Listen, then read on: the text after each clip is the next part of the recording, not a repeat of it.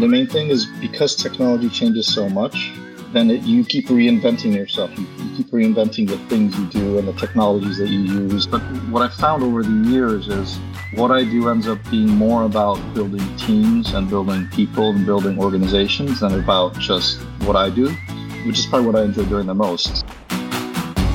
Though Peter Jastreboff's college interests seem to span a variety of areas, from computer science and neural networks to world religion and even DJing on the college radio station, at the core is a lifelong interest in the nature of human interaction.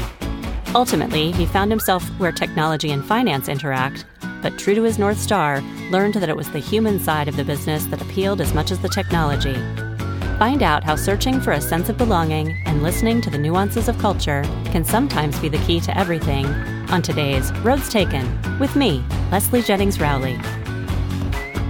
Today I'm here with Pete Jastreboff, and we're going to talk about taking to the airwaves and taking to the air and where things land you ultimately on this journey. So, thanks so much, Pete, for being on this journey with us today. Sounds great. Looking forward to it. All right, so I start this the same way every time with two questions, and they are these When we were in college, who were you? And when we were getting ready to leave, who did you think you would become? I've, listened to a few of the, the uh, podcasts, so I, I, I was expecting this, but I still don't have a good answer. I think when I came to Dartmouth, I was looking to, to belong to, to something or, or, or, uh, or a place or, or a, a, group, I guess. And I, I did quite a bit of that through different clubs and activities uh, from freshman crew. I was a lightweight at the beginning of the year, and by the end of the year, I was not. Uh, not because of beer, because I actually didn't didn't drink at all, uh, certainly freshman year. So uh, I, I, gained a bit of weight, and that made me a, a very small heavyweight. So I was not going to be in a boat with Andrew Webb or Jamie Hutter. Um, right. So that was that was the end of that one. Uh, but along the way, what I did find is uh, the radio station, and that's a place that uh, really gave me a, a way to, to, to feel a part of something.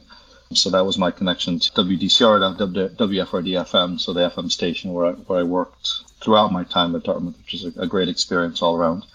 And I guess when I was leaving, you know, I think we were lucky. We were leaving at a time when the kind of the technology was was expanding and there's the beginning of the dot com craze, but it wasn't just dot com. It was really using use of technology. So Blitzmail is the ubiquitous thing that we all used and loved uh, all the time, but that didn't really exist outside of uh, the environment we had. Uh, we were a big uh, Macintosh Apple school, but people didn't have computers or smartphones or even a Nokia brick phone was was fairly new thing. So I think for me, the when I was leaving, it was the the excitement of trying to play in that space.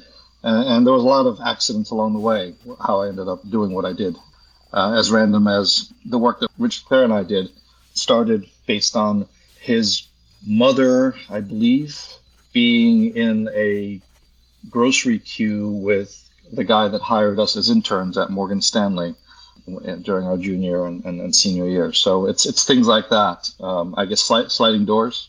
Uh, it was a lot of the experience that we had uh, leaving school.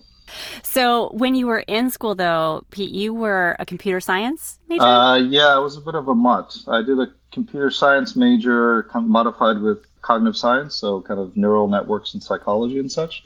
And I had a minor in, ah. in theology or religion, whichever you want to call it. So I did quite a bit of stuff on, on Eastern religions, so Taoism, Buddhism. So uh, Robert Henricks is one of my favorite professors uh, at, at the school, and, and uh, I spent quite a bit of time uh, working with him. And then um, I actually ended up doing a foreign study in Scotland, which is where the religion theology one, where we did quite a, quite a bit of work around the Scottish Enlightenment and sort of topics around philosophy and religion and, and, and God or gods, depending on how you want to look at that. So, um, yeah, a bit of everything. Yeah, probably a good mix for that versioning technology world. I mean, we worship lots of gods now that are very technologically uh, manifested. But how did that first step, though? Uh, you said there were lots of happy accidents. What was the first path for you, and did that feel like it was taking one stre- one yep. thread of your mutt identity, or did it feel like it was encompassing lots of I, things? I think so. When I came to Dartmouth, I was focused on medicine or pre med as an area of focus, largely because of my family. So my, my, my both my parents are PhDs, so research scientists. Uh, my sister after me ended up in medicine. So it was sort of in the family in many ways. And I, and I did quite a bit of that freshman year, but I found that it was a bit too much around memorization, sort of rote learning, which I just really didn't care for. But but it wasn't the only thing I was studying. Um, I didn't have to do a language study because I had cheated and used my, my Polish language fluency as a as a way of not doing a language thing, which I actually regret now. I'd have, I should have ah. really stuck with either French or picked up Spanish. It would have been really, really quite useful. But uh, it gave me a lot of time to take different courses. So I took everything from geography to history to astronomy to, you know, pick your favorite. Um, and I did that mostly because I didn't have any idea what I was doing as far as after college. So I ended up, I didn't pick a major until my sophomore spring. So the last term that mm-hmm. I think we technically can pick it, I, I, I took a computer science course there. I'm like, huh, I kind of like this. I did this in high school. I like the structure and the sort of the deterministic outcome of things. And that sort of started me on that path of doing things in that space. Okay.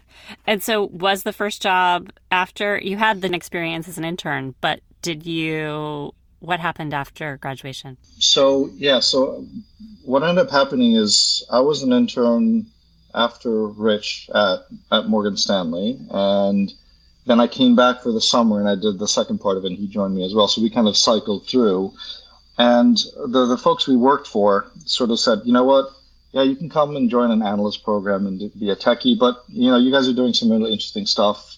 It's, we'll get you started on some projects internally. A lot of people were leaving Morgan Stanley to go to make their millions in California. So there was a bit of a gap uh, of resources, and they, they gave us a, a start with some projects. Uh, so that grew from, I guess, two people in the company, him and I, to about 25 by 2000. And we spent, you know, I guess, years trying to figure out how to actually run and build a business, which we had no right or idea how to do. What babies you were, right? Yeah, we had no clue what we were doing. Were no kids. idea. No idea. No idea. Which is which is the fun part of it. Yeah. Yes. But it was a good partnership. Rich was a engineer by trade. Um, I was a computer scientist. Uh, we had complementary skill sets in many ways. His dad worked in financial services for many years, so he was a good sounding board, and, and in fact was an advisor on, on our on our board.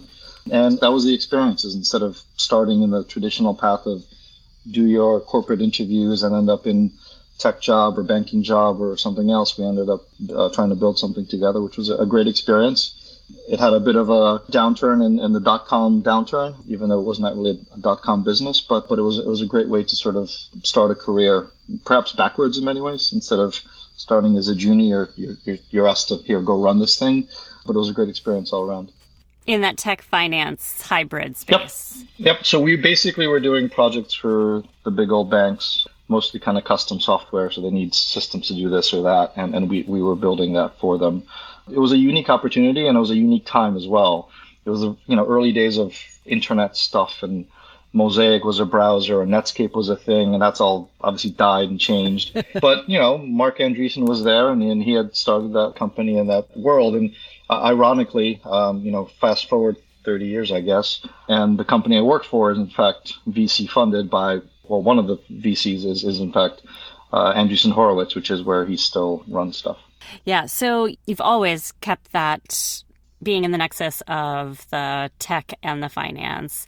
What were the parts of it that were like, I'm developing this skill or this expertise that kind of kept it going for all of those years for you? What mm-hmm. what was the part of it that kind of fired up the I want to take everything because it sounds interesting kind I of? think the main thing is because technology changes so much, then it, you keep reinventing mm-hmm. yourself. You, you keep reinventing the things you do and the technologies that you use and it's, it's every day you're learning. Even these days, I'm, I'm still not, it's not same job every day. It's actually, well, how about this? And how about this technology? And how about this software as a service? Or this vendor can provide this. So you're actually thinking about how to incorporate things that otherwise you wouldn't necessarily get to see or think about unless you had to kind of poke it and try it. Um, so I think that was a, a large part of it. But what I found over the years is what I do ends up being more about building teams and building people and building organizations than about just what I do, which is probably what I enjoy doing the most, uh, which is ironic for, uh, generally speaking, an introvert, which is why I sat, sat a, in front of a microphone on the radio. You know, I'm there, no one can see me, but yet I can be who I want to be in front of an audience that's, uh, you know, somewhere in the Upper Valley. Right. But uh, the very first thing you said was you were somebody who was looking to belong.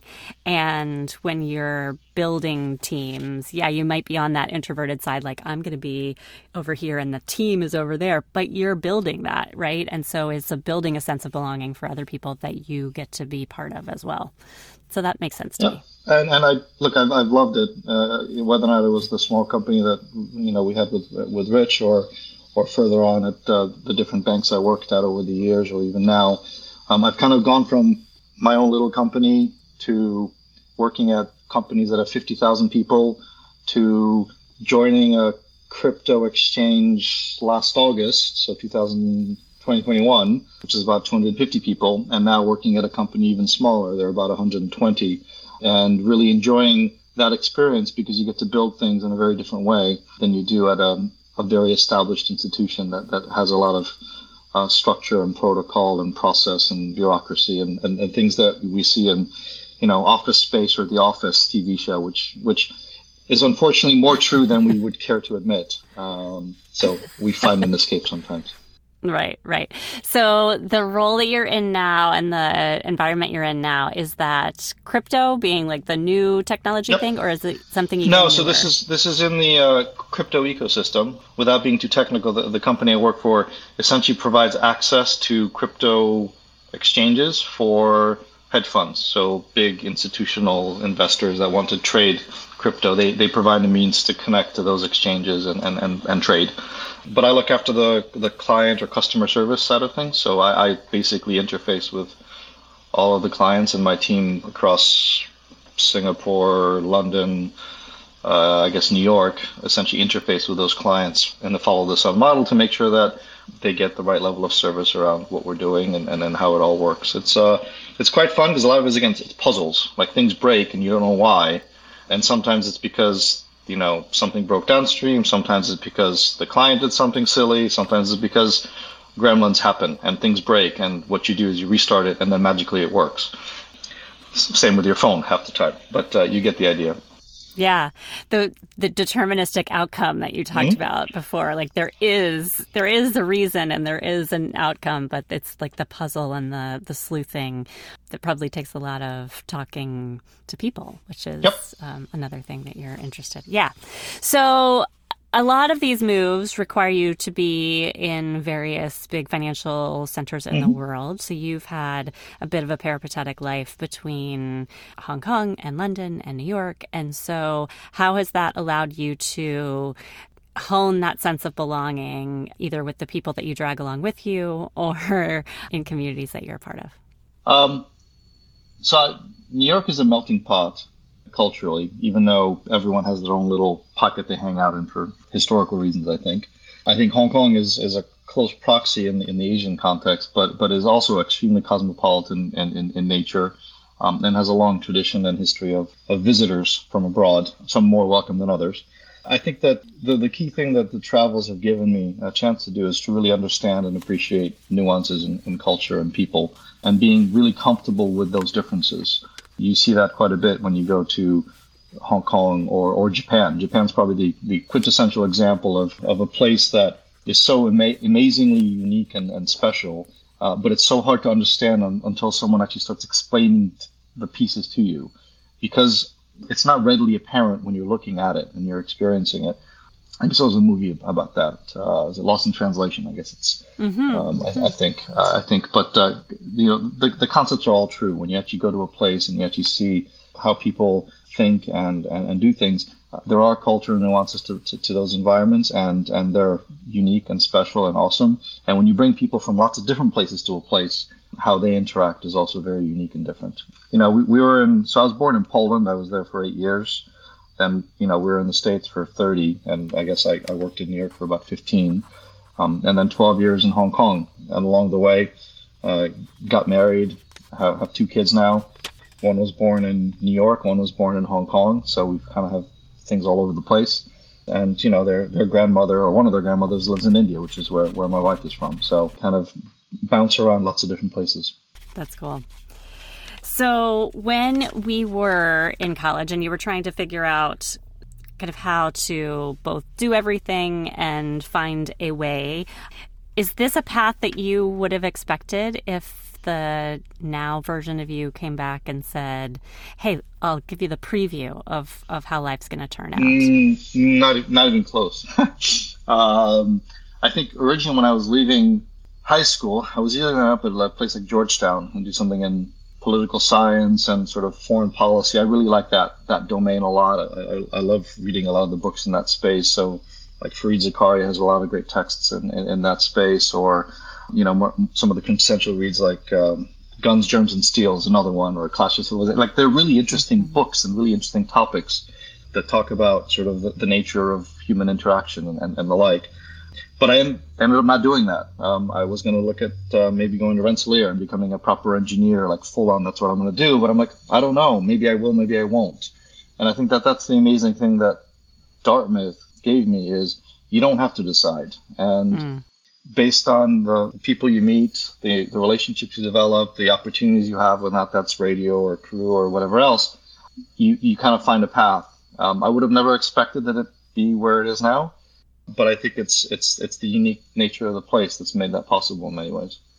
Yeah, yeah, and kind of the lifelong learner in you. You're still able to read and dabble and do those yep. things. It sounds like you need you need your own podcast though to get back into the radio. Uh, I, I, do. I do miss the radio. It's, it's, actually one of my favorite parts of, of the college experience was that. In fact, a lot of the friends that I developed were tied to the radio station because the, at that time the, the, the radio station was largely uh, the whole SAE fraternity crew, and that's where I landed up because it was a crew of guys that really enjoyed radio, and I was more than 93s and 94s, so a lot of the guys that were uh, you know, th- that crew is sort of a connection to, to, to what gave me a community as well. And, and the combination of the radio and, and, and SAE are at, actually at this point, those are probably the main folks I still keep in touch with from, from college over the years. And talk about having their own nu- nuances of culture. I think probably both of those camps have quite the nuance in them. But I guess the last thing I would ask, though, uh, Pete, is when you do think about kind of the next chapter of things. You've just moved to London, kind of a new job. What are the things that excite you about this nexus of technology and finance mm-hmm. for you for the future? And, and where do you see yourself going? Well, so I think the the crypto or Internet 3, whatever you want to call it, ecosystem is actually very interesting because it's very misunderstood. And, you know, you can read a lot of sh- shock articles around FTX or whatever else. And and yeah, there's going to be Ponzi schemes or scams or whatever you want to call it that, that occur in any nascent new thing that's coming up.